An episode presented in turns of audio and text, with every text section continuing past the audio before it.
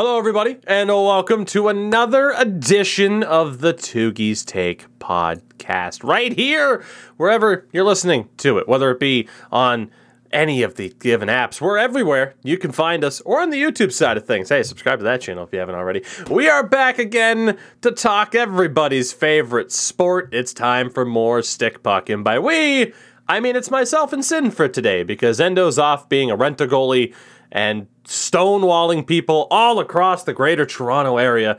So if you want to get stonewalled by Endo Mills, that's at Endo Mills on Twitter. But Sin, we're back, and I'm excited for today's show. We have a lot of interesting things to talk about, but how are you doing today, sir? I'm doing pretty good. Just uh getting all prepared, trying to get some videos recorded and ready for when I'm gone for like five days because that's always fun. yeah. So next week, uh, Sin will probably end up missing both shows. Maybe end up with a guest or two on the show. Who's to say? It's been a little bit. I think the last time we had a guest was when you were technically a guest, and then it Yeah. went so well that we're just like, ah, and screw I just here. I just stuck around. I just you couldn't get rid of me.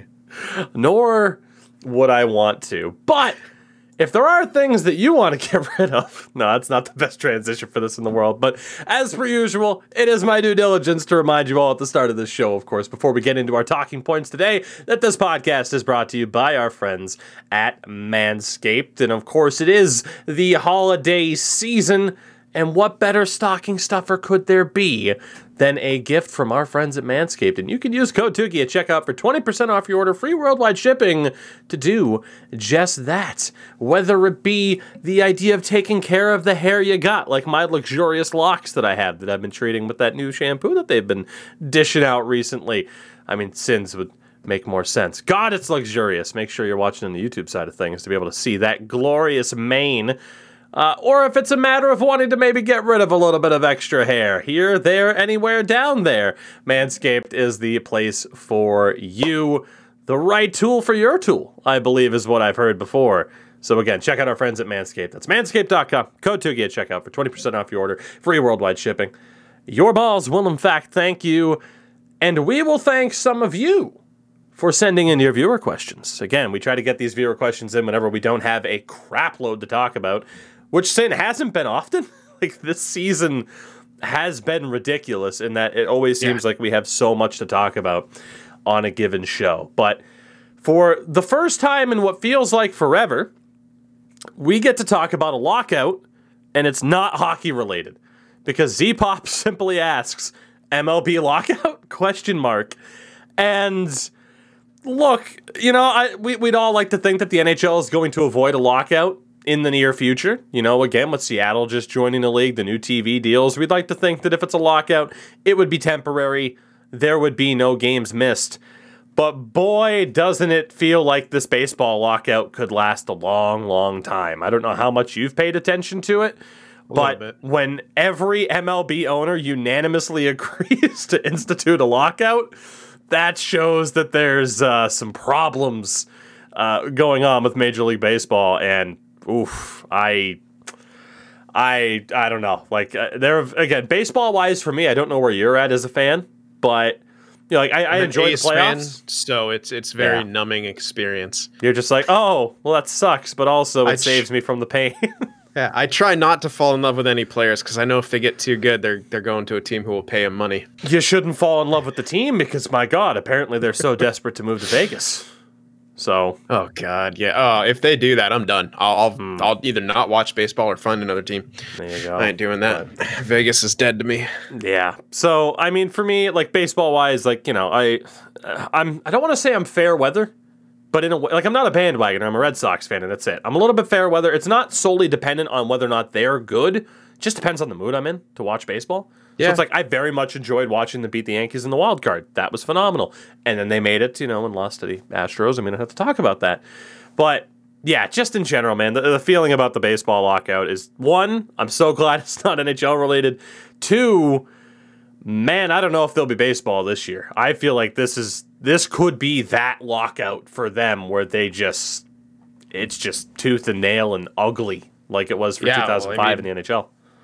The ratings have been pretty bad. I mean, they're paying players an insane amount. People, Mm-hmm. I I mean, I like going to baseball games, but I don't. I wouldn't go that often. Probably because, well, I don't know. The closest team actually is a AAA squad. So by this point now, I don't know. I can't remember the last time I went to a ball game. I'd love to go to AAA one because I'm sure the tickets are dirt cheap. So, but I mean, yeah, I mean, they got to the point where the MLB website just removed all the player pictures instead of like, I heard that instead of like negotiating a new CBA or something like that, whatever's going on, the MLB website, I'm pretty sure removed every single player picture. Yeah, that's something that's going on apparently. So if you're which- at that point of uh, negotiations, So- yeah, I'd say it's pretty fucked. like apparently the biggest sticking point is it's like mostly centered around free agency is my understanding like teams want a certain amount of free agency control based off of how much time players have played where players want that little bit of extra freedom it's almost uh i mean it's, it's weird though right because we have that system in hockey with the rfa system Yeah. and i don't recall was the rfa system didn't exist before that 05 lockout did it Ooh, I would. I don't know because I I did not pay attention to the business side Right. until I was like. But 18. think about that. The NHL lost a full season negotiating around the idea of free agency. And that's what baseball is currently debating. That's scary as hell if you're hoping for baseball, at least a full season coming up, because damn, was it really? Yeah, I thought it was. I couldn't remember what it was about because, I but I, I just remember all the new rule changes that, came too. about. I'm Um, I'm pretty sure it was because I remember hearing it being talked about. Like David Backes got his like first deal, and but when was when was oh shit? I, I could I'd have to look it up. I think it might have if David Backes was signed to his first deal before that season 05 then it, the RFA system was in place because I remember hearing an interview about like yeah, about I him can't, I can't quite remember. But deal. like, like that 05 NHL lockout was like the salary cap, revenue sharing, like it was, Yeah. it was, it was everything at the same time. So maybe MLB will be able to sort it out. But uh, Oof. different pads and no Yeah. more inter- no more hooking and no more interference. I remember, dude, that first year was insane. They were calling Screw Bryan everything- McCabe specifically in terms of how he and people like him play defense. Screw you. Um, yeah, God. First baseball lockout since 94 95, and uh, oof, it could last a while. Next question comes from Tomas. I got to be an on call e bug for an ECHL team recently. I watched the entire game terrified. How do you deal with stressful situations? this is a lovely question. You want to start off on this one, or Oh boy, I know how do let- I deal with stressful? It depends. How stressful is the situation? that's what I would have said. moderately stressful or mildly stressful. I'll distract myself. Moderately stressful, maybe do grounding exercises, breathing stuff, meditation. Uh, very stressful, I will spiral. It's not really a coping mechanism, but that's how I deal with it. I just flat out fucking spiral. So, like, if it's a stress, like stressful situation, if it's something that I can like that's just persisting, like if I can walk my dog around the block, that'll be a nice calming kind of deal there. If it's more in the moment, I actually discovered that I shockingly stay calm in super stressful situations. For example, the example I, I have here, um, girlfriend and I had been dating for like two months, and we were driving, and we hit black ice.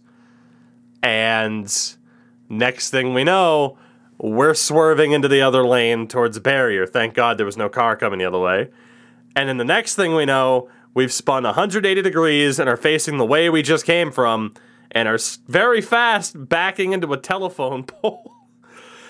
the entire time, like the girlfriend's at the wheel and she's just like, uh, you know, she's trying like hell to keep it together.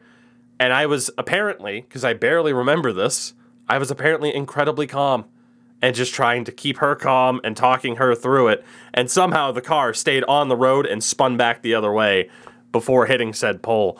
Um, crazy, crazy, but yeah, apparently in that super stressful situation, I, uh, you know, just kind of put your head down, do what you have to do, which surprises me.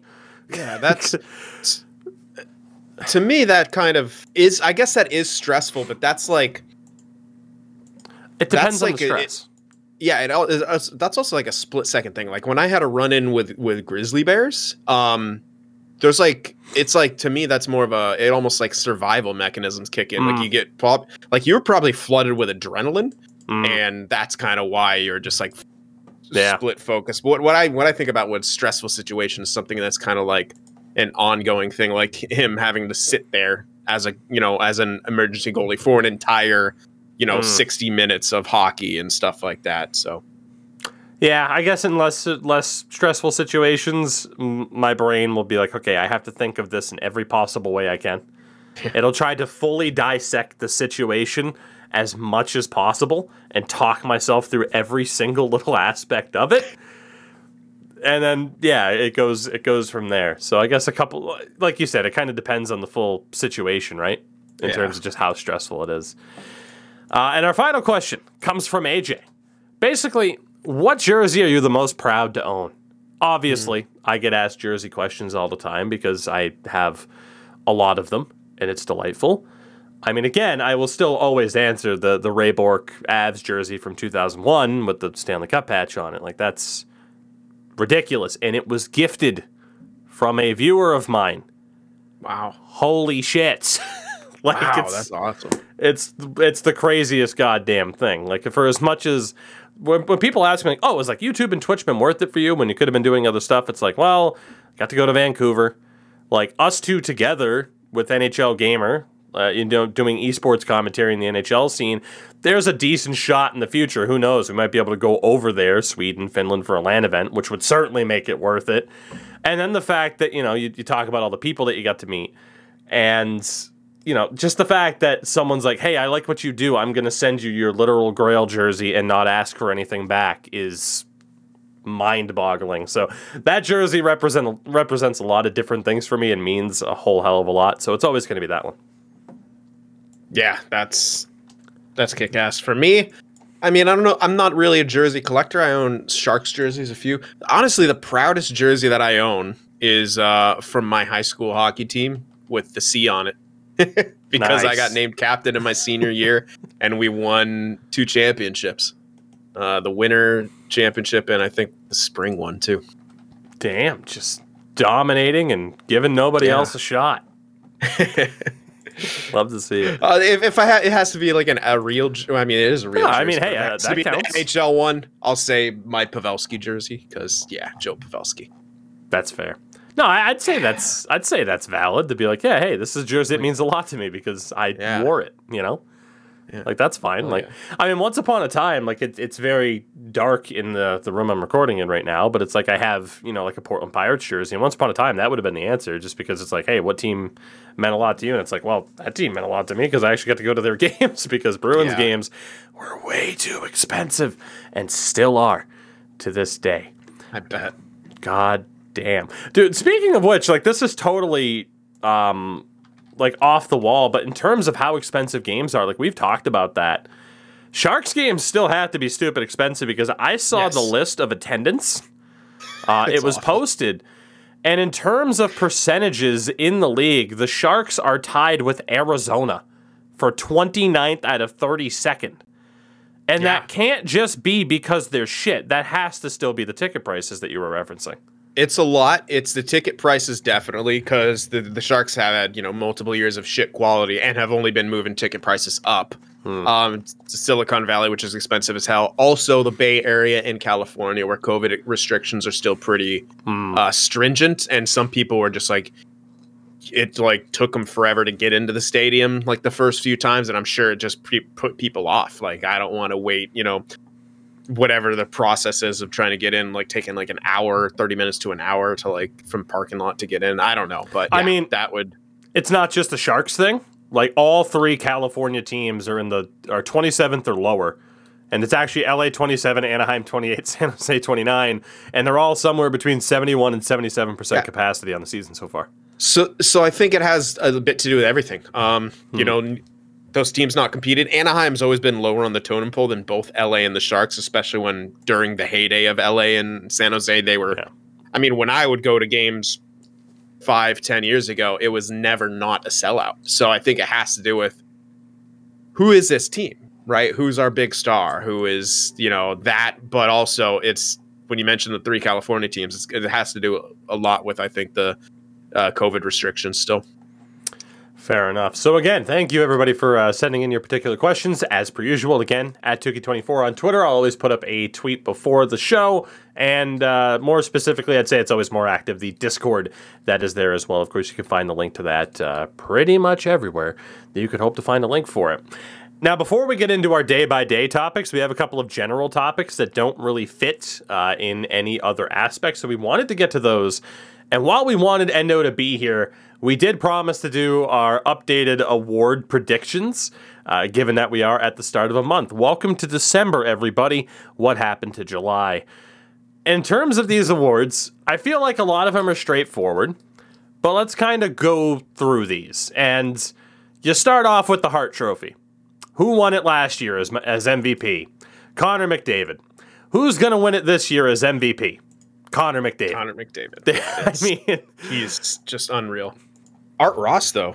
That's yeah. So see, I I feel like McDavid's going to win it no matter what. Uh, The only other guys I can really imagine are Draisaitl or Ovechkin.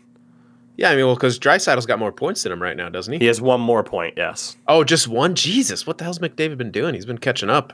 Mhm. Last time we chatted, Draisaitl was at least a few ahead. Yeah. So it's uh, both 21 games played. Draisaitl 41, McDavid 40. and then the next. Sorry, dude, those numbers. They're both like two points per game, and that's just casual. Just this under, point. yeah. This hasn't happened in so long, and I'm so stoked for it. And then in third, which is just absurd, is Alex Ovechkin at 37 points in 23 games. It's yeah, it's going to be McDavid or insane. Hey, you want to take a guess of who's up with a fourth in the league in points right now? Fourth in the league in You wouldn't want him on your team in the playoffs because he wouldn't be on the ice. Kadri? Yep. Holy shit! Nazem Kadri, fourth in the league in points right now, between Ovi at 37 and Evgeny Kuznetsov at 27. He has 29 points. Oh, okay, that's a huge gap. Okay, I was like, he's got twenty. How many games played does Kadri have? Only 19. So Wow. he's at a 1.53 point per game pace. I mean, hell, if he can avoid doing anything horrific, I mean, he he's a great player, man. Like, I understand Yeah. why Toronto got rid of him, but I also feel like It's it has to be one of the most frustrating. I wish Endo was here for this. It has to be one of the Yeah. most frustrating things in the world for Leafs fans to know that you had to get rid of him, but nobody wanted to get rid of him. But he forced their hand Yeah. by the suspension issues, you know, particularly against the Bruins. Yeah. So it, it's a shame. it was just. Yeah, it's just during a time. I think every year there's going to be one guy that Toronto has to just get rid of until they make it by the first round. Someone's going to be the scapegoat time and time again. I mean, that's how Gardiner. it works, though, right? Well, yeah, like you Gardiner, think about Kadri. teams that win, yeah. and a lot of them, you look at the year or two before they won, and the people that they added to the roster, but the people they also got rid of. Yeah. Like you look at the 2011 Bruins, and you wouldn't think getting rid of Blake Wheeler for Rich Peverley would help make a major difference, but it absolutely did. you had Blake Wheeler? Yeah, yeah. The Bruins uh, ended up with Blake Wheeler. So, fun fact: Blake Wheeler was drafted by the Coyotes, if I'm not mistaken, and uh, refused to sign, and then signed with the Bruins, and then yeah, he was traded um, by the Bruins to the at the time Atlanta Thrashers For Rich uh, Peverley for straight up? Rich Peverley. Straight up?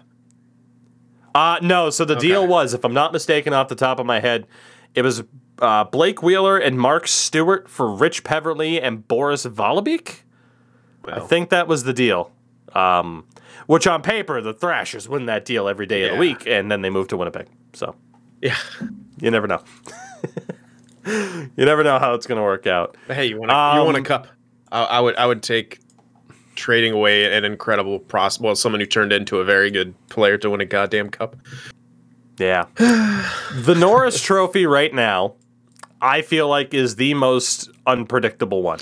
Almost impossible. Yeah. Let me because we know that points matter a lot for the Norris. It's not again. I love the idea of the best defensive defenseman and then the best offensive defense. I love the idea of that split because more often than not, yeah, true defense defenseman get shafted. But if you want to look right now at the leading scorers in terms of points by defenseman, John Carlson and Adam Fox both have 22 points. Makar, Josi, Ekblad, and Quinn Hughes all have 20. DeAngelo and Hedman both have 19, and then Seth Jones at 17. You have six defensemen that have at least 20 points so far. Yeah. I mean, Cale Makar leads the way by point per game pace, but I, I'd go with Makar right now if I had to. But bottom line is, by the end of this year, there are going to be a lot of people who are pissed because their def- you know their team's best defenseman didn't finish as a Norris finalist, and they'll be right. But this is a ridiculous race for the Norris Trophy right now. Yeah, and just want to reiterate, I'm firmly uh, behind you in, in adding at least at least one more defensive trophy. I, if if I had my way, I'd have three. I'd have the Norris as the best all around guy, basically the Art Ross of defensemen, and then Mm. like the Selke Yeah. of defensemen, who's the best fucking def- like shut down Yeah. guy. I, that'd be great, and it would stop I think some so, of the you know, uh, because like you know, I know if it happens, how if Makar and Fox are close again, or people are gonna, oh, is Makar as good as Fox defensively? I don't know. Yeah, I mean, it's tough to judge. Uh, like for example, last year, right? Like Tyson Barrie led all defensemen in points. He mm-hmm. wasn't even a Yeah, like Norris finalist. 49. Yeah, yeah. Yeah, like Tyson Barrie deserved some sort of shout as one of the better defenders, even if it was just because he was racking up assists on the Oilers. Like, still, you got to be good enough to rack up those assists. You can't just put an AHLer there, or I'm trying to think of like a, a fringe NHLer that I want to throw under the bus. You're not going to put Brad Hunt in Tyson Barrie's shoes and have Brad Hunt lead the NHL in points by defensemen last year. That's just not how that works. So, yeah, that defensive race is insane. And then we get to the Vezina, which is well, I, I, right now for me, the Vezina is probably a two horse race. Maybe, maybe there's a bit more to it. But if I had to choose today, it's very tough to not choose Jack Campbell, who is 13 4 and 1 with a 943 save percentage and a 172 goals against average. Jack Campbell has been stunning. On the flip side, uh, there is somebody like uh, Jacob Markstrom. Jacob Markstrom, 9 4 and 4, but a 938. Also has a sub 1.8 goals against average. He has five shutouts on the year in 17 games. That's insane. Yeah. Rangers fans are going to be crying out for Shesterkin to be there because he's been insane. He has a 935. And then from there, James Reimer for San Jose has a 934 in 14 games. Goaltending. we have it. Probably not sustainable, but I it might be. He's clearly won the starting job over the last few Yeah. games. He finally started like four in a row, and he he did have one game in there that was so so. But I mean, yeah, he's maintained it. I, I thought for sure when he started out with like a 965, I was like, all right, cool, hot start. Well, they'll get back down to league average, whatever. That's all we want is league average, but.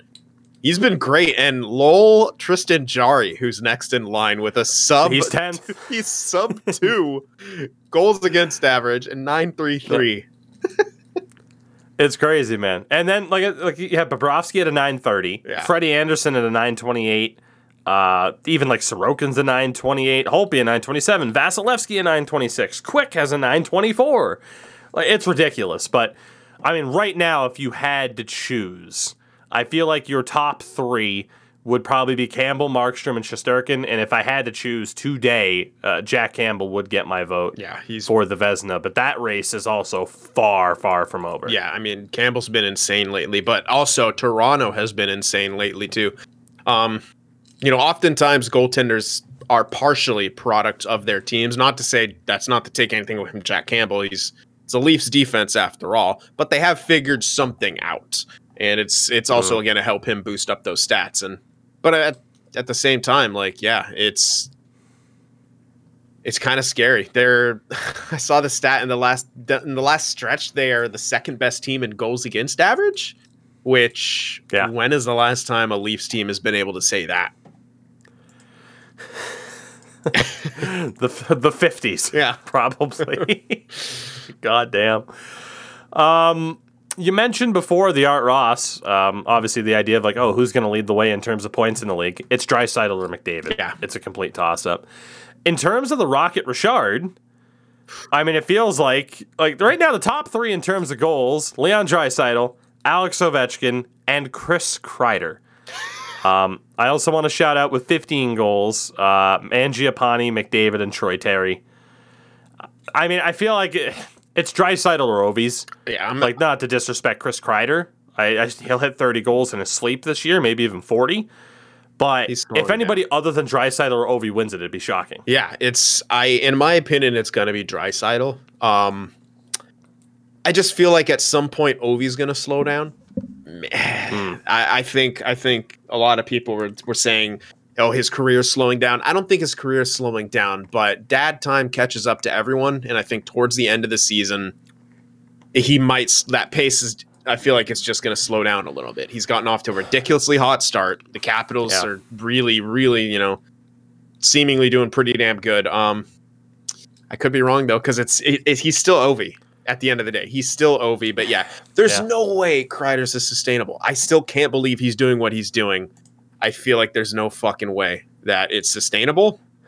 We'll Yeah. see, but I've been saying that about the Rangers all year. Like, oh, that goals against goals for ratio is not sustainable, and yeah, it wasn't because they improved that. Like, you know, or I meant the, their win rate because of their like they were like even in goal differential, yet still like two to one win loss ratio. It's like that's not sustainable. Mm. And then they started scoring more and allowing fewer. It's I yeah, it, it's nuts. I I don't know. I want to say yeah, with that without a certainty, it's going to be Draisaitl, but Ov is still Ov, and it's such a weird year that Chris Kreider is good.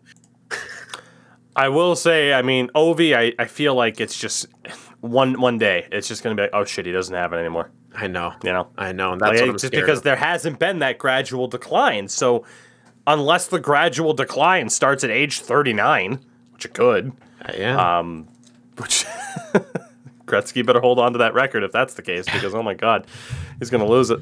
Um, you know, eh, you mentioned in terms of sustainability. Um, I'm looking at the shooting percentages right now for the top goal scorers. Draisaitl is shooting 27.8 percent, oh shit. which is disgusting. Yeah. Um, that's not even the highest in the top 10 of goal scorers. Troy Terry shooting 28.3. Talk about unsustainable. Um, but Ovi's already kind of settled down. He's at 19.4. So that's a bit more a like lot, realistic. Yeah. Yeah, Ovi has 98 shots. The only guy that has more than him in the top 10 is Kyle Connor with an even 100. um, it's just, you know, you look at these. But point being, Chris Kreider shooting 26.2%. That's probably, it's not going to last. It'll settle somewhere probably around 20, maybe at the high end, but Yeah. 26%, I mean, man, if he can carry that for 61 Yeah. more games, all the power to him. And- but And I would say Draisaitl's is probably going to come down a bit, but I don't think it's going to settle around 20% because again, it's the Oilers and there's it's he's on the power play with McDavid and he's going to get the the Oilers are such a good team that they can look for that one chance and oftentimes it might be Draisaitl, you know, and he's got a hell of a shot. He's a great passer too. It's insane how good he is and how much I uh because he speared Tierney in the nuts one time in the playoffs, how much how against him and how how ready I was to watch him fail when they signed him to eight and a half million, which at the time everyone's like, what a freaking overpayment. hmm, man, little did we know. And now he is probably the the biggest you know, he he is without a doubt probably the biggest bargain contract in the NHL.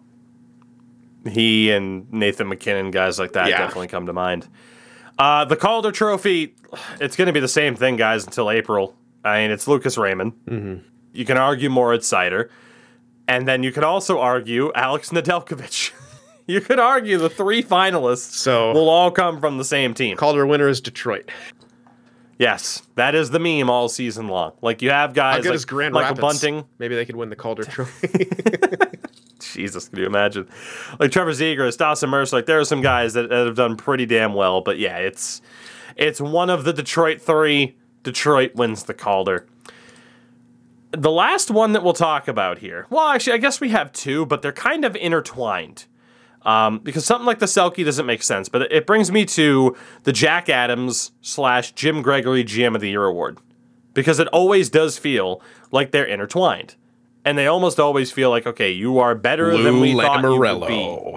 Exactly. There we go. He's winning all Let's of move on. Um, it's yeah, it's kind But- of interesting. yeah, I mean, how, how do you how do you view these awards, and are you leaning in a, a certain way? GM of the year is so tough. I feel like they never give it to the right guy. I mean, um, it, it- like how, how do they look at it? If it's GM of the year, then it should be you made these moves in this block of time. But it always seems to be look at this team he built. Well, it takes years to build a team, so I feel like the GM of the year award is very much a I don't know, kind of like of a a, lame duck, kind of like a Dow- Doughty Norris Trophy. Hey, you did good a couple years ago when it was really competitive. Mm. We'll give it to you this year. Um, so yeah, but the Jack Adams man, it could go a number of different ways. You got to think. Uh, oh shit! So, looking at the standings right now, right? Yeah. Because more often than not, you want to judge it by the standings.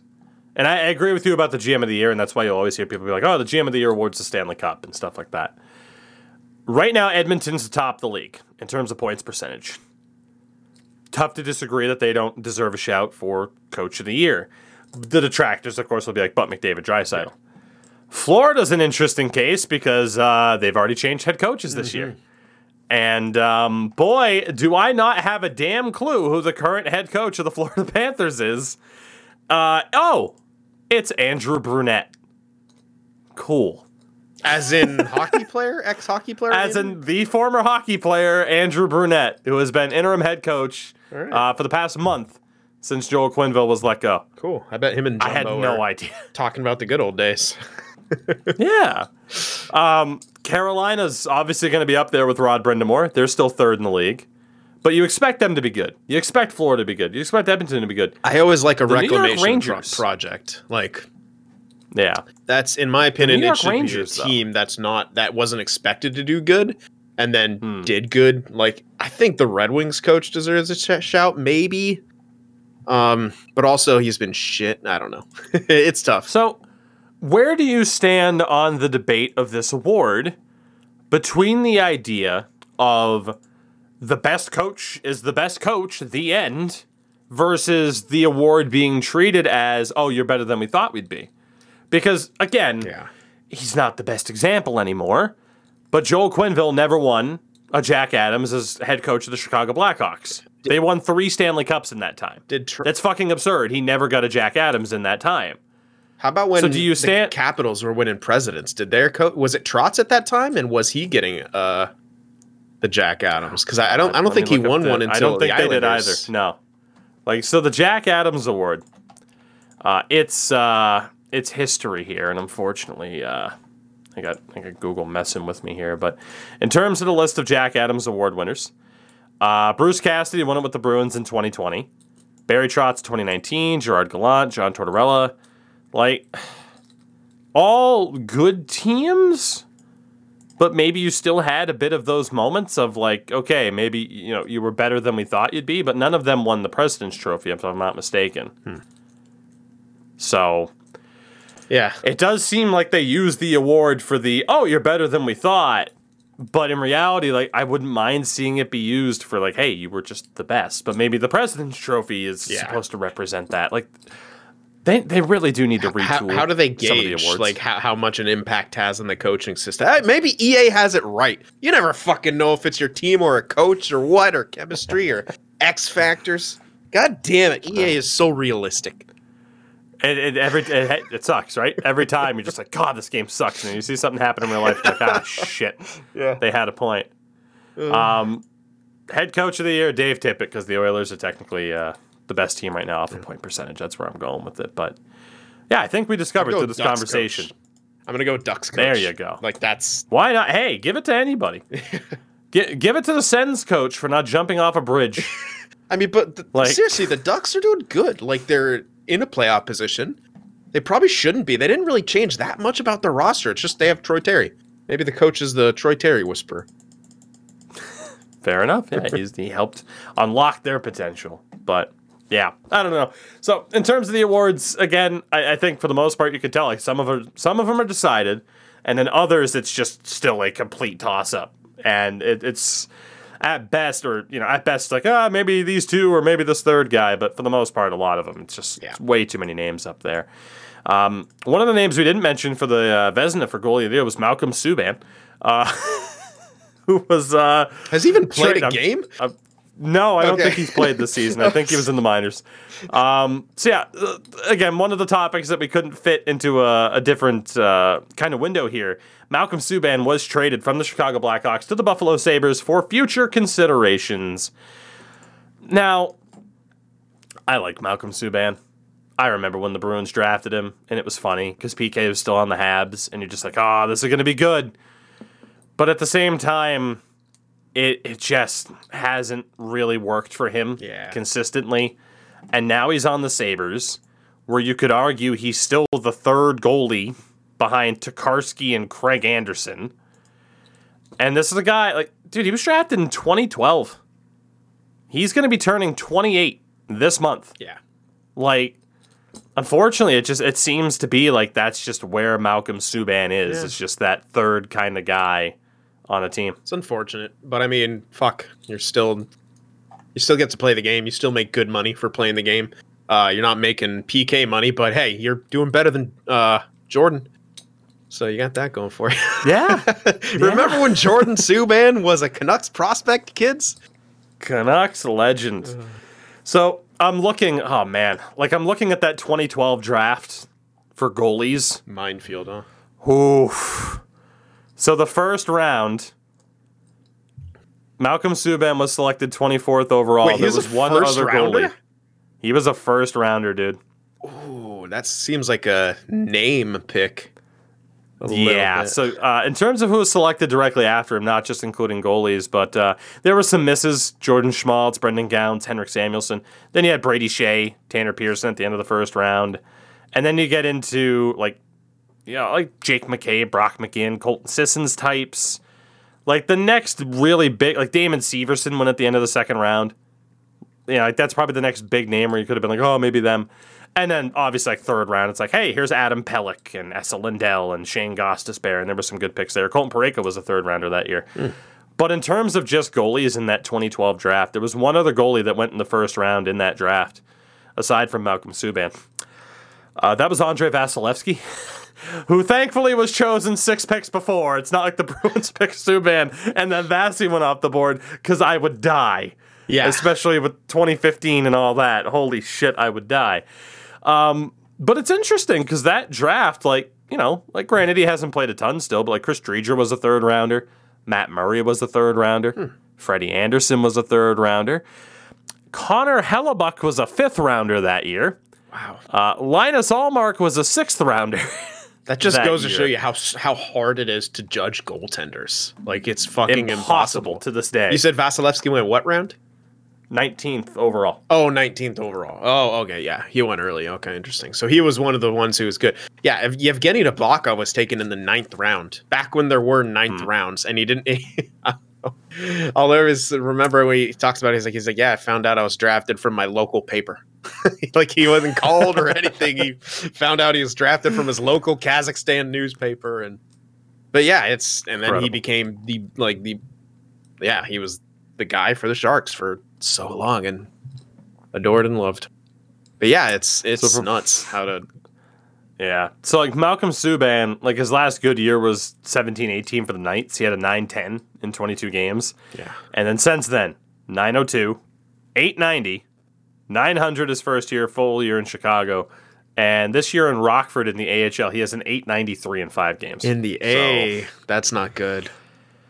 Yeah. So hey, maybe this was the move he needs to turn it around. I wish him nothing but the best. Yeah. But um, at the end of the day, you know, uh, Chicago doesn't seem to uh, mind giving him up for Yeah. future considerations. There was something else I wanted to mention here, and I wanted your take on this, and I wanted to get this out there because I don't know how many people watched the TNT broadcast of the Penguins Oilers last night. But they raised an idea that I've heard talked about before, and I don't know how I feel about it. And it's the idea of the long change. Now, in the NHL, first and third period, you are closest to your bench. So then, obviously, second period is the idea of you have to skate further away. On the broadcast, they were debating the idea of would it generate more offense if the long change happened in the first and third period hmm. instead of just in the second. What's your initial reaction to that? Because I'm like, that's fucking stupid. And then I thought about it and I'm like, huh, I mean, I guess it kind of takes away some aspect of the home ice advantage, but on the flip side, it would make the strategy of the game that much more interesting. Yeah, like I, I get I it would generate more offense, but I feel like it's I, I don't know. It's just weird, isn't it? I would rather Oh, not generate good offense for by way of line change and people getting caught and whatnot. Like people, you should have to. St- I don't know. It's, uh, it's, I don't know. It's It's a weird one. It's a weird Yep, See, that was my exact same reaction. yeah. Like when I initially, it's like no, and then you think about it, it's like uh, maybe, but then it's still kind of like I'm I'm really really iffy on it because like, yeah, I feel like it's just gonna. I mean, it would reward sustained pressure a hell of a lot more. It would reward Hmm. quick counterattacks a hell of a lot more. But I don't feel like we have a problem with uh, what I don't want. I, he- here's what I'll say absolutely not to it is during three on three overtime. Because already we're watching three on three overtime almost turn into some games a grind fest of skate back out of your zone, try to Yep. tire them out old, and it's like, oh my god! Remember when it first came out and how fucking exciting it was? Oh, Yep, and now they're strategizing it to death. yep. So, but yeah, I don't know. I, I heard that on the broadcast. I'm like, huh, how do, how do I feel about that? Um, also, a minute ago, I, I forgot to shut off my stream alert. So shout out to Executioner on Twitch for the follow. One of the uh, every other week type of things there. The last thing I wanted to discuss before we kind of get into the day by day is one of those things that we've had to discuss over and over. And in the last episode itself, I mentioned that I have very little hope of the NHL going to the Olympics. And uh, the more the days go by, I still can't help but think it's not going to happen. Yeah. Obviously, like day by day, like we're seeing like Jordan Binnington and Brendan Gallagher have both just been placed in COVID protocol, among others. But Frank Seravalli mentioned that a memo was sent to all 32 NHL teams, effectively canceling all holiday parties in addition to public engagements and events. They are already saying, just be by yourselves, like minimize contact with other people. Like basically, this reads to me the NHL is already kind of sweating Yeah. and they realize that we are getting rather close to the edge of we can afford to go versus we can't. Yeah. And again, they have that contingency schedule in place if they don't go and the season just goes on. And again, uh, it's a more serious topic, but I equated it to snow days. And eventually, you just have to start adding time on into the summer. And the NHL's equivalent of that is you don't go to the Olympics and you play more games in February. And I still can't help but think it's going to happen, unfortunately. Yeah. It might go down with everything kind of. yeah. That's just a whole other. A whole other thing to uh, unwrap here with a you know new variant and stuff like that, and people still refusing to vax. It's just yeah, Well, and of course, too, like you know, obviously there's there's so much in there, but at the same time, you know, it's the idea of, you know, you, you still got to try to limit contact as much as you can, because just because you're vaccinated doesn't mean you can't get it. Obviously, it mitigates the effect that it can have on you, which is why you still hope that people are okay. Um, it's why you hope that someone like Tyler Bertuzzi, who didn't get the vaccine and is in protocol right now, it's like kind of just like, well, shit, what's going to happen there? Probably, I believe he's asymptomatic, but still it's obviously still just incredibly stressful, but we can't completely ignore it because the fact is it outright affects the hockey world and that, hey, the Olympics are very much in danger right now, as much as that sucks, Yeah. but it is what it is. We'll move on to the day by day here. We'll start off on last Monday. Of course, Monday was the time of our last show. Um, and in, in terms of some of these games, again, some talking points, others just like, yeah, whatever. Like the Kraken beat the Buffalo Sabres 7 to 4 on Monday. Jared McCann scored two goals. I can really no longer sit here and say, oh, the Leafs should have kept him over Kerfoot because the Leafs are crushing it. But Jared McCann, shockingly, has been great for the Kraken. Uh, Jeff Skinner scored two goals in that game, though. He's up to eight on the year. So, hey, a little bit of a bounce back for Jeff Skinner. Uh, and Dylan Cozens has six. So, as much as I was personally like worried, like, oh, God, are the Sabres rushing him a little bit? Uh, Dylan Cozens has been decent He's- so far, at least in terms of putting up goals. I really like Dylan Cozens. A uh, variety of reasons, but most importantly, he is a well. but I, I, hate to say it because it goes with his weird nickname that he doesn't like. But he's a workhorse, the workhorse from hmm. Whitehorse, and fucking he's Yeah, he's. I think he, he's a big guy. He, you know, he can obviously put up the points. He has the offensive skill, and I think he started out on the three C for them. So like, you know, if you have a pure skill guy, you don't want to necessarily put him in the bottom six. But like Cozens is a guy with the with the size, with the body, and kind of with the two way game to be able to do that. And I mean, we're seeing kind of the upside of him right now, and good for him and good for the Sabres because yeah, you're going to need to uh, uh, win by committee. Uh, So I don't know now if those on. have been their lines uh, for a good amount of time, but their third line right now is Brett Murray, who's played four games this year. But it's Cozens and Okposo together on that third line. Interesting. And I don't know if that's been the, the thing the whole way through, but Cozens have 12 points on the year, Okposo has 15, so maybe they're working really well together. I don't know. Yeah, that's kind of a that's a nice line. Like they could put up points, but also kind of big body. I don't know how much Okposo hits anymore with his injury history, and I can't say I watch any Sabres games. Um, Yeah. but yeah, nice. I wanted to say too, in relation to Dylan Cozens, he should embrace that nickname. The the marketing potential, the branding. yeah, it's WH2, the workhorse white horse. Like, just have your logo be a white horse, uh, the workhorse. Like, just there's so many branding I opportunities I know. there. Why would you turn that down? he needs to embrace that. Yeah, definitely. He does. It's ridiculous. Speaking of ridiculous, um, the Arizona Oh, yeah. Coyotes beat the Winnipeg Jets one to nothing on Monday night. Anton Roussel's third of the year was the only goal of the game. For the Coyotes, Karel Vejmelka, 46 save shutout for his first career shutout and second career win. That is tied for the most saves in a first career shutout since Dan Bouchard of the Atlanta Flames did it on December 13th of 1972 against the Detroit Red Wings. Holy God. like just that that stat line if he just did something that hasn't been done since 72. yeah, And then the flip side of it is what the hell is going on with the Winnipeg Jets? 10 8 and 4, getting shut out. I believe this is their second loss of the year to the Coyotes. I I wonder when maybe just uh, potentially a panic button gets hit a little bit Yeah. for the Winnipeg Jets because those are losses that you could end up regretting by the end of the season.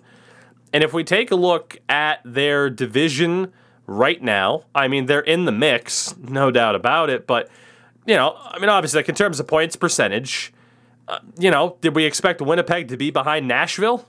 definitely not. I don't think we did. And uh, they're they're you know a decent chunk. I mean, it's it's still close. It's close is the best way to put it. But I don't know. Like those losses could uh, end up being a little bit problematic. They are one of three teams with a negative goal differential in the division, along with Chicago and Arizona. So I I'd just be a little bit concerned. Yeah. is all. I, I don't know how to view it for Winnipeg, but not the start that they would have wanted. Yeah, I remember saying Winnipeg's going to be very reliant on Connor Hellebuyck for success, but he's at, he's not doing bad. He's got a 918 and a 2.6. That's not awful. Probably not where he Mm-hmm. wants to be, but that's not awful. It's I still view I don't know. their issue, and sorry to cut you off, but their secondary scoring has been abysmal. yeah. Like I'm looking at their line. First line, Kyle Connor, 24 points. Phenomenal. Uh, Mark Scheifele, 8 points in 16 games. Blake Wheeler, 7 points in 17. That is not good enough. Their second line has been great. Uh, Andrew Copp, 17 points. Dubois, 18. Ehlers, 13. You want a little bit more from Ehlers, but still not bad. And then you get to the third line. Stastny, 9 points. Lowry, 4. Vesalainen, 1 point in 18 games. And a fourth line of Harkins with three points, Toninato with three points, and Svechnikov with seven. Just Svechnikov. I was worried about their depth scoring, and so far I think I'm right. I mean, yeah, but I I'm worried about Scheifele and Wheeler. Hmm. That's bad. Like that that's that's supposed to be your two guys. Like Kyle like Kyle Connor is, you know, part of that, but Mark Scheifele is the guy. Like that's not good. You you, you got Pierre Luc Dubois because you wanted to you wanted to do the Stanley Cup thing, build strong down the middle, have a good mm-hmm. goaltender, decent back end, like. But holy hell, yeah, that that production is troubling to say the least. Medium elite, Yeah. medium elite Vesalainen with only one point in eighteen games, huh? Interesting. Apparently, so yeah, I don't know what to make of the uh, of the Jets there. That's it's just Well, absolutely The panic Brutal. button that's probably going to be hit first is Paul Maurice. Um, that's, that's just the easy fix yeah, always. it always is. It's they're first on the shopping shopping block. They don't have like, Hmm. yeah, that's. But I mean, that the fans will think it fixes it. But hey, who knows? it's yeah. Again, who's uh, who's to say? Uh, the Vancouver Canucks beat the Montreal Canadiens two to one, so all is well in Vancouver now with a 7-14 and two record. Um, Demko had another great performance. Um, interesting stat line from this: uh, Elias Pettersson scored his fourth of the year. So did Ryan Poehling. Who would have had that 20 some odd games into the season that Ryan Poehling would have as many goals as Elias Pettersson? yeah, I don't think Poehling's doing that good. I think Elias Pettersson is just ugh. The whole Canucks Hmm. team is a big old woof. But yeah, Elias Pettersson is uh not looking good, not looking engaged, not looking like he wanted wants to be there. And uh after some Held of his for that big contract. yeah, I mean, off, but after some of his, you know, comments and the reason he wanted that shorter term deal, he's just like, you know, I want to eventually win, and you know, got to make sure that Vancouver is going to be a place where I could do that. Well, not this year, and pr- Well, I mean, hey, they've won two in a row and three of their last ten. so, who's to say? Uh, and the final game that happened on Monday, the Calgary Flames beat the Pittsburgh Penguins two to one in the shootout. Guentzel's ninth of the year. Lucic is uh, sixth of the year. So good for Lucic Milan is Lucic. outscoring Elias Pettersson. Elias Pettersson. Yep. Yes, he is. Uh, Calgary, they've won six of their last ten. So I mean, they're still doing Yeah. just fine. They beat- Tuesday night. beat an Eastern Conference team. What a surprise! There you go. that record is still insane. Of them against the East, and then horrible against Yeah. the West. It's still hilarious to me. Uh, Tuesday night, the Detroit Red Wings beat the Boston Bruins two to one. Um, all you need to know about this game is Marc Staal scored for Detroit. So Oh, Marc Staal's great. in the league.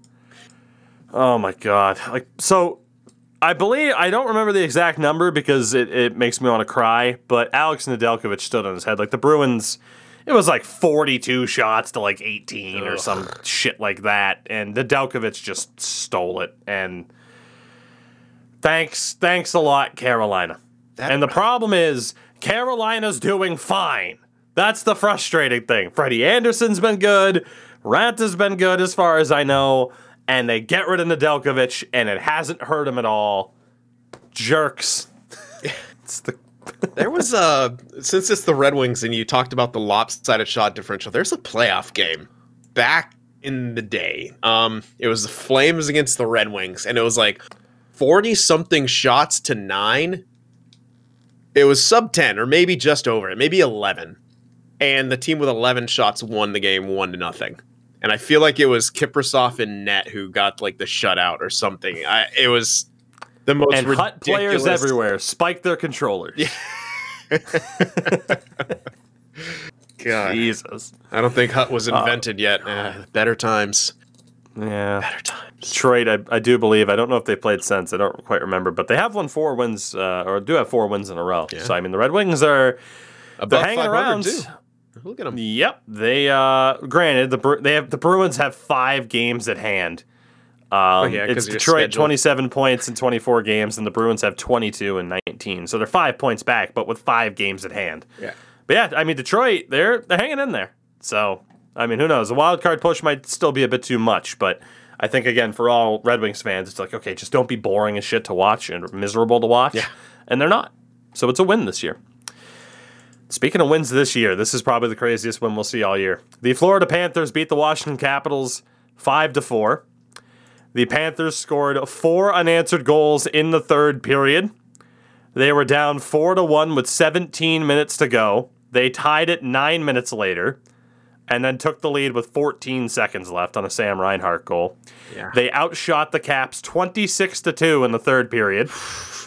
26 to 2 Jeez. It's ridiculous. It's it's one of the craziest goddamn games I think I've ever seen in the regular season. I mean, just the shots, the fact that they scored, absolutely nuts. Um, like the only the only real bright spot you could take away from this from Washington is I think it's Beck Malenstyn scored his first, and they've had like seven or eight some odd players get their first career goal this year. So like Washington's depth is promising. But boy, there's no real takeaway from a game like this other than just, hey, let's try to forget about this one as soon as possible. Yeah, I can't imagine what it's like to play in a period like that, getting outshot twenty six to two, like going on the ice and what do you do? You just chip it down. Eventually, they're you can't even forecheck because they're already moving back up the ice. Like nothing's going right. God, I wish I saw that. That would have been insane. Yeah, so a uh, ridiculous performance there for the Panthers. The Sharks beat the Devils uh, on Tuesday. I forgot to add the score line here though, but a a two goal game for Timo Meier, Five tenth and eleventh on the year. Um, yeah, it was five to two, wasn't it? Yeah. And then Erik Karlsson uh, with his fourth of the year. Sin, your take on this game for at least what you remember of it? Um, it was had the potential to be a uh, big old statement game and a uh, you know maybe just one of those games where you look back on it, it's like yeah you fucking complete game from start to finish. But of course, in the third period, defensive clamshell sharks come out and allow Detroit to score two goals and spoil a Reimer shutout.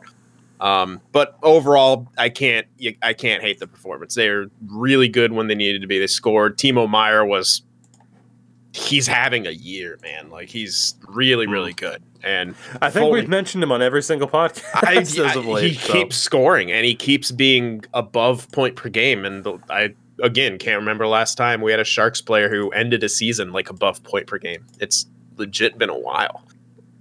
God, I mean, Unless like, Hertl was above- thinking back to like Joe Thornton. Like, well, no, I mean, I'm thinking points per game. God, yeah, goal per game. Would it have been Jonathan Oh no no no yes yeah no points per game like I can't even remember last time we had someone above uh, a point per game like Huh.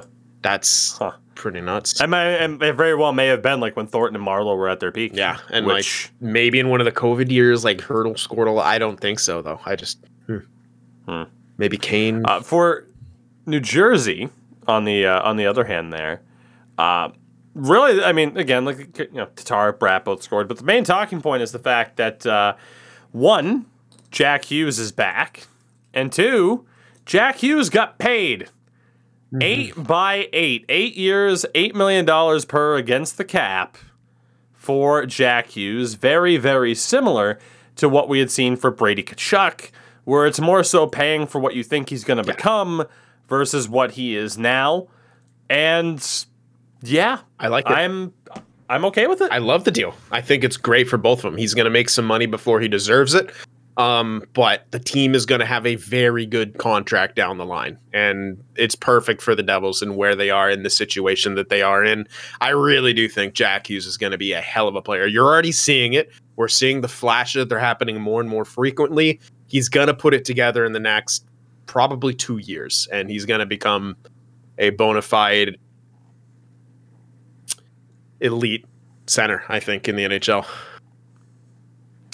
There you go. I mean, I can't necessarily uh, disagree with it. I mean, I think again, you have to you have to take the risk on him. Yeah. If all works out for well for the Devils, it's Jack Hughes and Nico Hischier as a one-two punch. You talked about what the Jets are trying to do with the one-two punch of Scheifele and Dubois. It's what every team essentially needs to Mm-hmm. be successful. And I mean, Devils could certainly do worse than having those two Yeah. lead the way. Um, the Blues beat the Lightning four to three uh, in a shootout on Tuesday. If I'm not mistaken, the Blues came back from three nothing down in this game. I think I recall the headline of like Erik Cernak like tried to dump the puck in off the glass and it banked into the net past Binnington. Yeah, couldn't happen to one a of better the guy. strangest goals of the year. Yeah. So Take that. I mean, hey, the Blues continue to be interesting. Is the best way I can think to phrase it. Yeah, I remember. Uh, I, I was I was pissed. I was pissed um because I looked at my freaking fantasy and Binnington allowed three goals on ten shots. I'm like, you son of a bitch. But then I looked at the goal that went in and I was like, all right, hockey gods, thank you. He needed to be humbled a bit. uh, Not so much his fault on that one. yeah, he well, he see yeah. After that happened, he was seen swinging his stick at the stanchion's head. So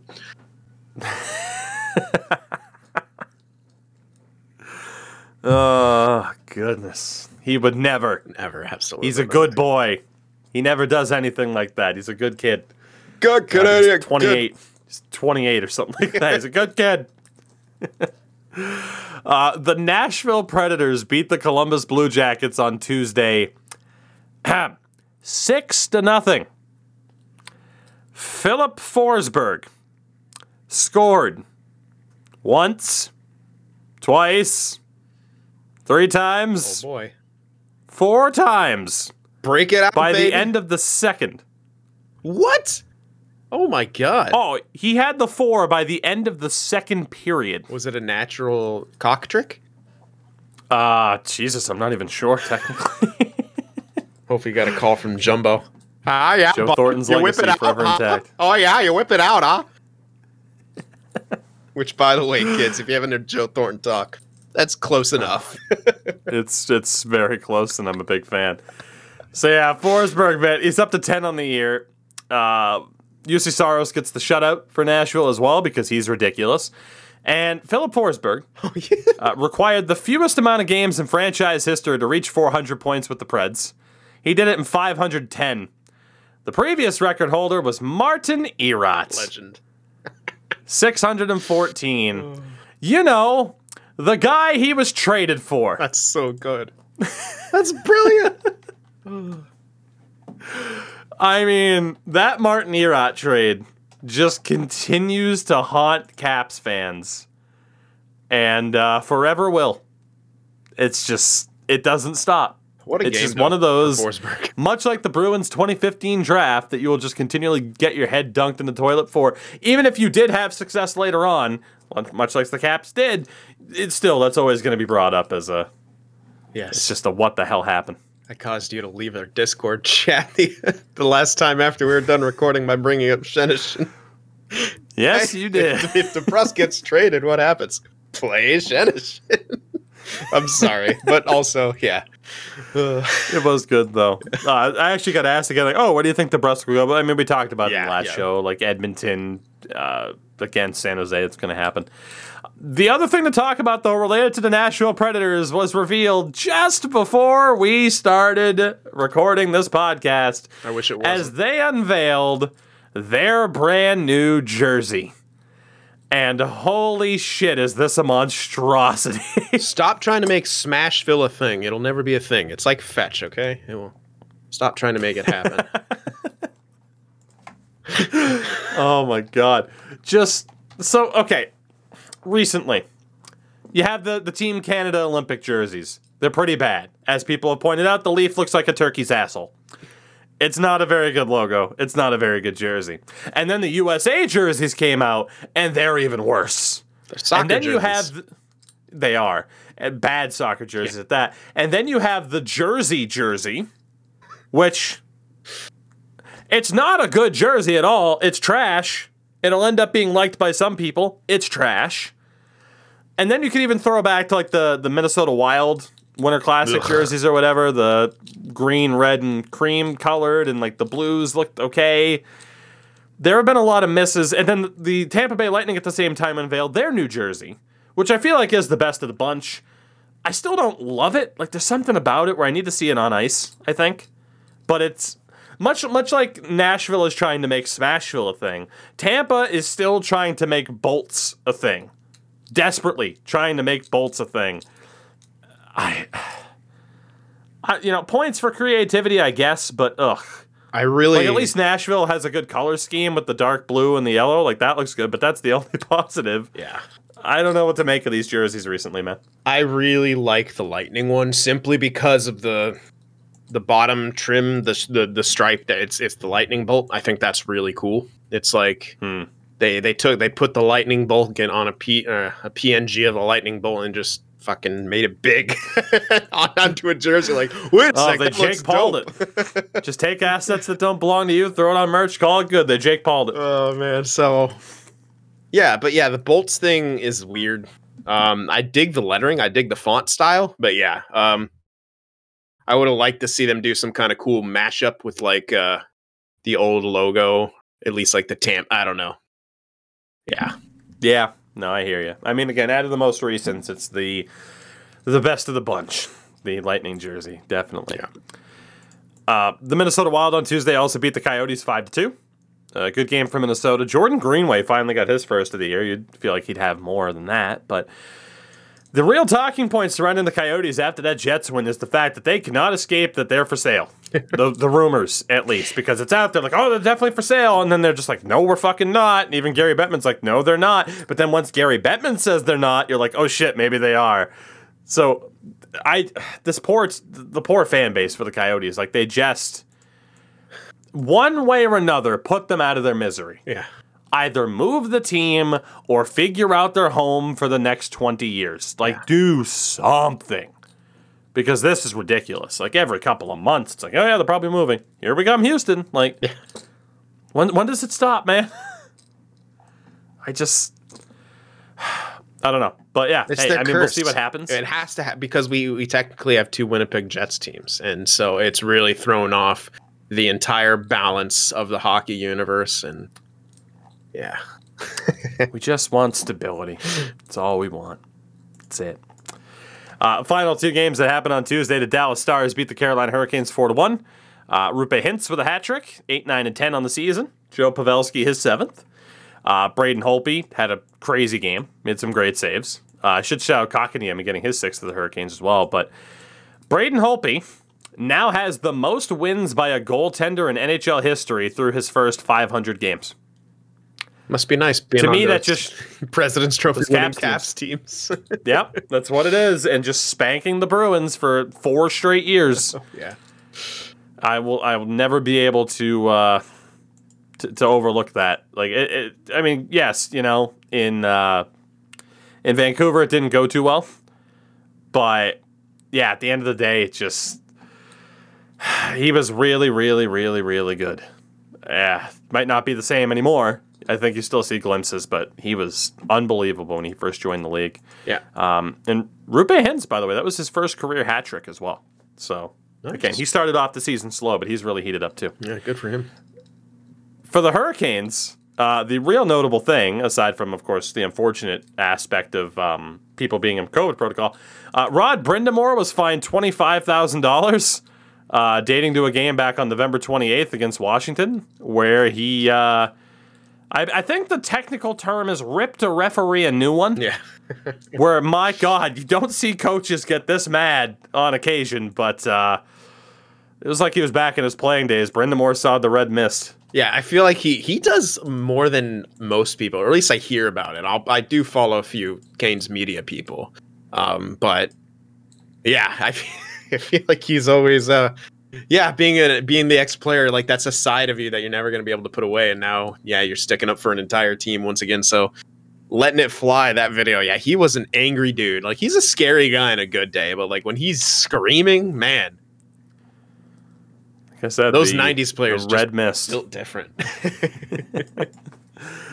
In the final game from tuesday the anaheim ducks beat the la kings 5 to 4 in a shootout. Troy terry his 14th of the year uh, alex iafallo had a two-goal game he's up to 8 on the year and uh, of course this was the first game of uh, brendan lemieux's suspension Uh, the number was officially handed down five games for biting, uh, which can be the nice uh, name of his novel that he eventually puts out, his autobiography.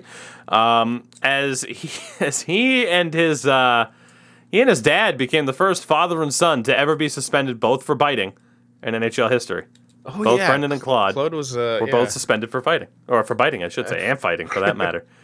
five games Um, for fighting God, your take on five games for uh, for biting?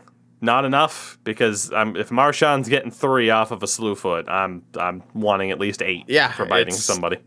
especially in the the global landscape of things, probably not enough. I thought, yeah, we, we were under the impression that an in person hearing was like a six, minimum. game minimum. So Yeah, who knows? that's Um, what I had heard. but again, And uh, like yeah, it's I it probably it probably should be more. There's a lot of suspensions that should be more. And again, it's the no consistency, no precedent. It's just whatever the fuck we feel like in this situation. It's it's horror. Like that's gross. Number one, and also what the fuck? Like that's I don't know. It's hard to. I I feel you know weird being like you know with the whole fighting thing. It's like oh you gotta be. Not gentlemanly, but like there's a line. But it's like, okay, yeah, Mhm. we, we've set this arbitrary line of, yeah, it's okay to punch each other in the face, but don't bite people. It's like, So It's the code. the code, but like, yeah, it's it's biting. Like, dude, are you fucking kidding me? Yeah. Like, that's first of all gross. Second of all, dangerous as hell, and like, no, like really dangerous. Like, human mouths are filthy, and he Mhm. broke skin, and it's during a pandemic, and Yeah. it was when the refs were trying to get him off each other. So that's like, there's so many things, and it's like, yeah, that's got to be that's got to be more than five. But yeah, again, once again, NHL, DLPS, George Parros, you screwed yourself by only giving Pullman two games. That's gonna be what people won't let it go. compare. Yeah, it, it, that's gonna be the benchmark this entire year. Hey, he swung a stick at someone's head, connected, two games. So how bad of an in like if so like back in the day, Raffi Torres got suspended for like 41 games. Yes, for, for uh, a headshot. Yeah. Now I feel like to get 41 games, it's going to need to be a gunshot. Yes. and even then, even then, they were like, ah, well, you see, the rights of the gun owner. the Second Amendment. The shooting did play, take place in Dallas, Yeah. so you know, just if it was in Edmonton, okay, maybe we could do 41. Jesus. As absurd as that sounds, does it sound completely unrealistic with the DOPS? No, And we we're not No, trying to make light of shootings, especially after what just happened. Um, that is fair. Yes. um, just Um, we are we are laughing at the abs- absurdity of it, just to clear any air, and we don't want to Yes. be taken the wrong Of way here. But yeah, it's and I mentioned Dallas in the shooting, and I'm sorry to JFK's friends and family. It's still too soon. Jesus. now, now they don't know if our disclaimer was real or not. Jesus, man. I'd like to think anybody Yes. listening to this show knows my stance on the Second Amendment that we don't have to get into today. It's perfectly well and good. But yes, obviously, we are not um, going that direction of making light of real world events. Yeah. That said, we'll move on to Wednesday because there is. Uh, Oh, there's no great segue out of that to where we make a joke and it's like, are they being serious about other stuff? There's no great segue out of that. Uh, other than to say Chris Kreider keeps scoring because on Wednesday the Rangers beat the Flyers.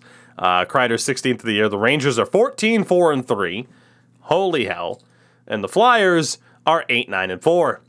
Very much in that Winnipeg territory of what the hell is going on and when is the panic button going to be hit. Yeah, I, I mean, I don't, I don't get it. You know, you picked up Ristolainen and used like draft picks on him, man. Why didn't that fix your problems? I, it, it is, it is kind of bizarre though. They, they started out so good. Uh, you know, Carter Hart was doing good. He's still doing pretty good. Like it's not like Carter Hart's doing Oh, so- bad, but it's I have the numbers here. Carter Hart has a 919 Mm-hmm. in 14 games, and Martin Jones has a 921 in seven games. Hmm. Two seven goals against average for Hart, two eight seven for Martin Jones. clearly So- not the goaltenders. It's not the goalies. It is everything that's happening in front of them. Yeah. And uh, I don't know what the answer is. Like they are without Ryan Ellis on injury. He's without a doubt their biggest injury. But How's uh yeah, that's Atkinson doing? Cam Atkinson has a grand total of 12 points in 21 games. Now, How many you assists? might be asking, he has seven goals. How many assists does Jake Voracek have? Yeah. I know. That's what I was just gonna. How, how bad are they missing Jake Voracek after uh after we're So like Cam only Atkinson, one seven goal, goals. scrub? Jake Voracek one. Ignore the fact that Jake Voracek has 17 assists in 20 games. Ignore that shit. Nobody cares. Oh god, it's gonna haunt me for the rest of the season. It's ridiculous. Uh, God, we'll move on. Wednesday, the Leafs beat the Avalanche eight to three. Eight to three. Uh, William Nylander scored his 10th. Matthews his 11th, 12th, and 13th. John Tavares his 11th. As mentioned before, Nazem Kadri's doing great. He had two goals in this game. He's up to nine on the year. Uh, for Colorado, Poor goalie. well, Jonas Johansson got pooped on. That's the best way to explain it. He got pooped on. Toronto And, wasn't uh, gonna make the same mistake again and not shoot on a, a goalie who wasn't ready. I mean, it's rough right now for the Avs in that their goaltender's on roster because Darcy Kuemper is listed as uh, having an upper body injury. CapFriendly, it says it's Jonas Johansson and Justus Annunen. You know, that guy from franchise mode that you, you see all the time. um, Jonas Johansson, when he left Buffalo, uh, I believe the term was the worst goalie ever. Uh, did okay in Colorado at times last year. This year, six games played, an 884 save percentage with a 4.0 goals against average. is that including this game? That's including that game. Okay, thank that's God. I mean, not that Kuemper was much better. He has a 903. The Weird. Avs are, um, you know, I mean, again, they're 11 7, 11 7 1, which is fine. But I'm a little bit worried about their depth. I'm worried about their. You know, you look at the depth and goal.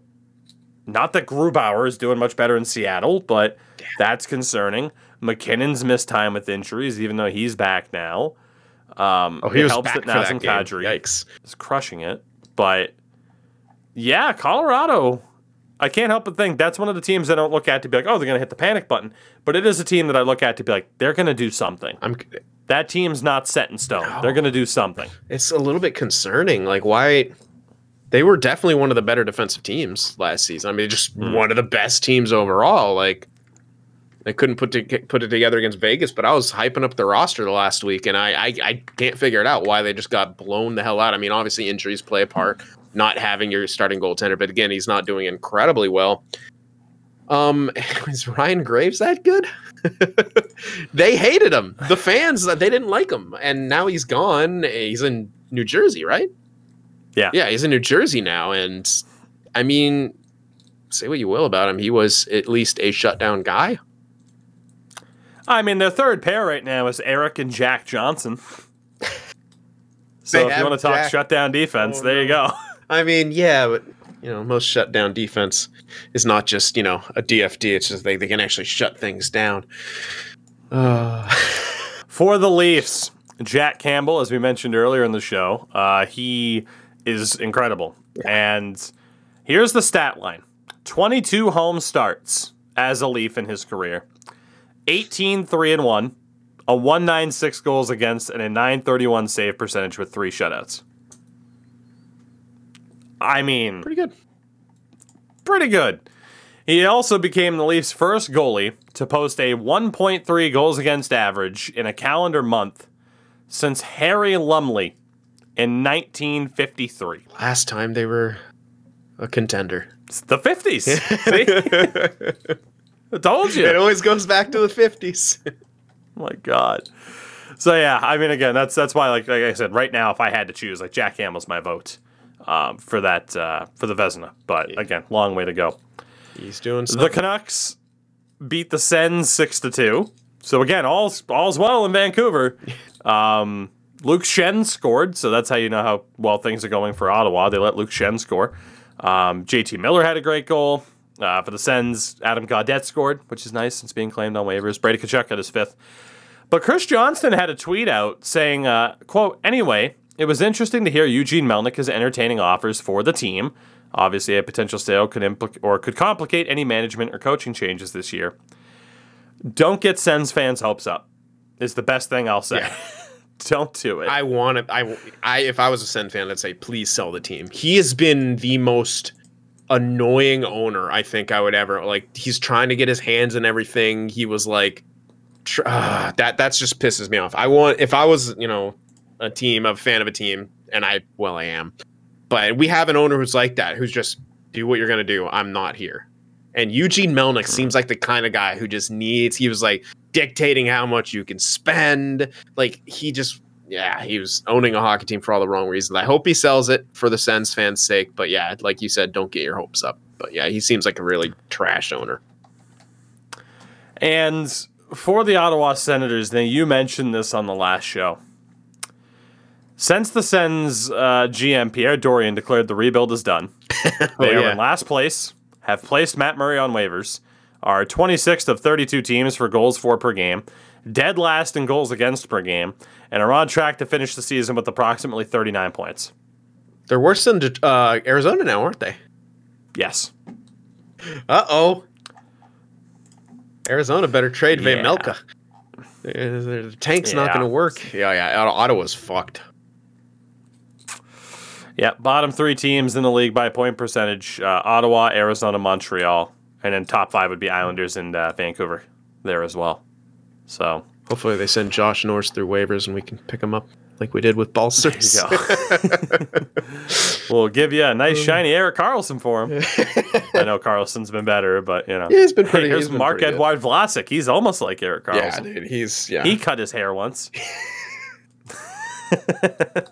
He likes dogs. Take them. Oh my god. Uh, and then final few games here on Wednesday. The Red Wings beat the Kraken four to three in a shootout. Lucas Raymond ten goals on the year. Um, Ryan Donato scored two goals for the Kraken, his fourth and fifth, which is the most typical thing ever for Donato. And now, now he won't score for ten goals. games. Yeah. Nothing, nothing, nothing. God damn it. I love him, but damn. And um, you know, again, Lucas Raymond named uh, Rookie of the Month for the month of November. He and Moritz Seider are the first teammates to win consecutive Rookie of the Month awards since Auston Matthews and Mitch Marner in December 2016 and January of 2017. So, uh, $11 million deals coming soon from a Steve Yzerman near you. Yeah. Good luck getting it out of Yzerman. He'll tell him Yeah. a story of Boy, when, I- when he was making three mil. Five years from now is going to be delicious. Raymond, Seider, both getting paid like six million bucks. Always compared to the Matthews Marner 11s. It's Yeah. it's going to be beautiful. Um, the Ducks beat the Knights six to five because goaltending is a myth. Uh, Troy Terry scored again, as mentioned. Uh, the one bright spot, because again, Vegas is 12 10 and 0, which isn't awful, but isn't great. Um, Jack Eichel is skating already. What?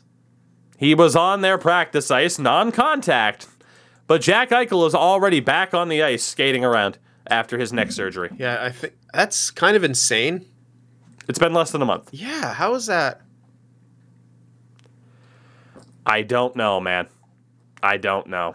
And it's Dude, Buffalo Just- looks like shit after that. literally when Jack Eichel and his agent said, We will be ready to go and would have been good to go by the start of the season if you just let us get the surgery when we wanted it. They were right. Because he's already back on the ice. That's surprising as hell. That's such a quick recovery, and yeah, and I'm not going to say the Knights are going to rush him back, but that's good for the that's good for Vegas because uh, yeah, 12 and 10 is not where they want to be. Yeah. So again, we'll see what happens there with Vegas, but that's definitely a, little bit brutal. And the final game to talk about, uh, the Oilers beat the Pens five to two. Zach Hyman a two goal game, nearly got the hat trick on an empty netter, uh, but he's up to 11 goals in the year now. McDavid with 15. I believe he had a four point night because, of course, uh, Jake Guentzel for the Pen uh, for the Pens had his 10th. And the stat line is a fourth of the way through the season. McDavid has 40 points in 21 games. That is a 156 point pace. And at the start of the year, we had the debate what could McDavid hit? And the dream of 150 is still alive. Yeah, I think we yeah, I pretty much I think I think he can continues to do it, and I hope he I hope like hell he does. It's we need this. Hockey definitely needs this, and uh good for Edmonton after all the shit they've been through. But yeah, I mean, Draisaitl two is on pace for 160. Yeah. Oh boy. Yeah. On the plus side, uh, for Pittsburgh as well, we talked about jerseys. The one thing that we did not mention uh, would be that they brought back essentially the diagonal black Pittsburgh jersey, Classic. as seen in a Snoop Dogg music video near you. And uh, As seen yeah, on my uh, Ron Francis starting lineup figure I had when I was a kid. there you go. That I So, played with so awesome, much that uh, the Pittsburgh wore off. it was just a black jersey. um, awesome to be honest Yeah. though. Just awesome. And uh, again uh, you know there's some people who were like ah well you know with the other jerseys but hey pittsburgh they kept it simple and brought it back so big fan. And with that i think we have uh, i think we pretty much covered everything for today. Um, i'm intrigued to hear who we pissed off this time Uh, oh, do we piss people off? Oh no. i don't know Okay. probably maybe who knows I was like, you getting hate somewhere? Do I got to hop in your Discord and crack some skulls? Oh God! Well, there was something from Endo the other day about pissing people off, and I'm just like, it's an everyday okay. We're on the internets. If you Yeah. communicate with other people on the internet, you're gonna piss somebody off. Yeah. But hopefully, we didn't piss you guys off. Hopefully, you were still listening, and hopefully, you made it to the end of the show. And if you did, we thank you very, very much. We will be back. Well, Sin won't be. Sin again gonna take next week out, which is all well and good. You do what you gotta do, but we will be back on Monday with more shows. And uh, yeah, I'm looking forward to it. Sin, as per usual, tell the beautiful people where they can find you as you continue to grind out work to make sure you get content up while you're out. Yeah, absolutely. You can find me on uh, YouTube at Sin for the Win Productions, Sin FTW Productions, and on Twitter at Sin FTW Prod, P R O D, where I post funny stuff and some rants and memes occasionally. Oh, the sweet, glorious memes.